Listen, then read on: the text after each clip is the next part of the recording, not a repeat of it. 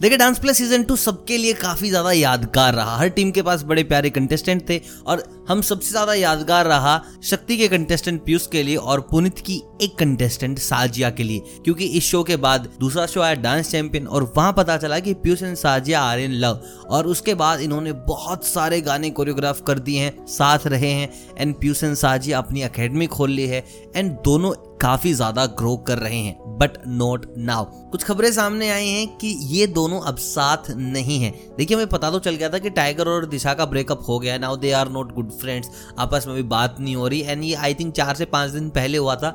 और किसी की भी खबर नहीं गई पीयूष और साजा के ऊपर कि वो भी अब अच्छे बॉन्ड में नहीं है। पीयूष जो है पीयूष एंड साजिया स्टूडियोज में नहीं जा रहे हैं। उनके डांस एकेडमी में बस साजिया हैंडल कर रही है। क्योंकि यार ये बात पीयूष को भी बहुत अच्छे से पता है कि वो अकेले ये सब करते तो उनके लिए काफ़ी ज़्यादा मुश्किल हो जाता क्योंकि एवरीबडी नो साजिया के पापा।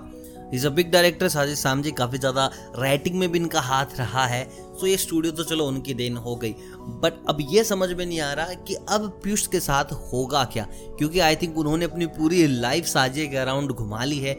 साजिया हर एक चीज़ में है एंड जो पीयूष का पहले कभी यूट्यूब चैनल हुआ करता था, जहाँ उन्होंने बहुत साल पहले अपनी डांस वीडियोस डाली थी, अब उन्होंने उसका भी पीयूष ने साजिया कर दिया है। तो अब वापस से उसका पीयूष करेंगे तो भैया बवाल होना ही है। और उससे बड़ी बात इंडस्ट्री में काम मिलेगा कि नहीं मिलेगा, ये सबसे बड़ी डील है। क्योंकि भाई, अगर ज़बरदस्ती इन्होंने खुद से ब्रेकअप किया है तो आई थिंक बींग ए लड़की के पापा भाई जी जान लगा देंगे पीयूष को इंडस्ट्री से धक्का बाहर लगाने में।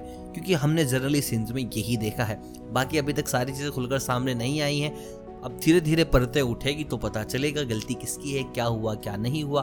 बट यहाँ पे थोड़ी सी ना बू आ रही है जलने की। जहाँ आग लगेगी, वहीं तो धुआँ उठेगा ना। अब देखते हैं भाई, कितने दिनों में मैटर शांत होता है या फिर पीयूष भगत वापस चले जाते हैं उनके पास। ये तो जैसे ही खबरें आती हैं, आपको बता दिया जाएगा। आप बस सब्सक्राइब करके रखें। अपडेट्स आप तक पहुँच जाएँगे। ये वीडियो अगर पसंद आया तो लाइक कर दीजिएगा जल्दी से। बाकी मैं मिलता हूँ बहुत जल्द। तब तक आप सभी को अलविदा।